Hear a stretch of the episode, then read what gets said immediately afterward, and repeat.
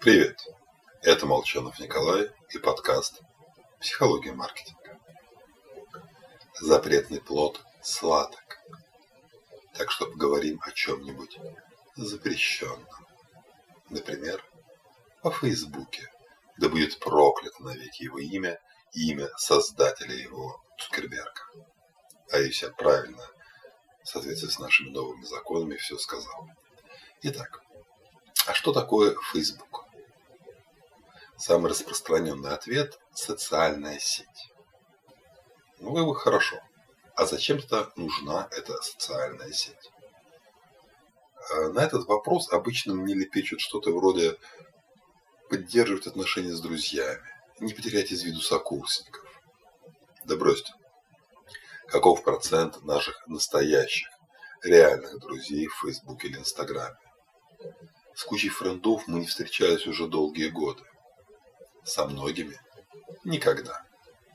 А про значительную часть так называемых друзей даже не в курсе, кто они такие.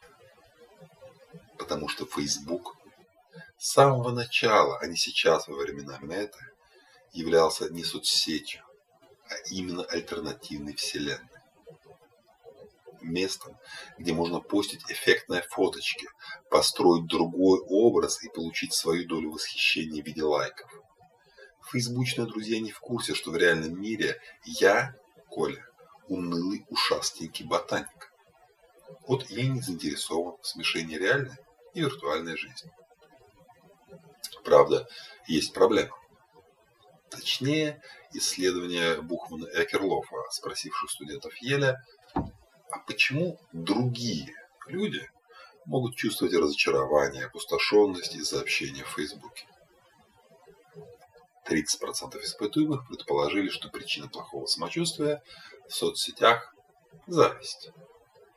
И пояснив удивительный факт, лишь 1% признал, что сами испытывали это чувство.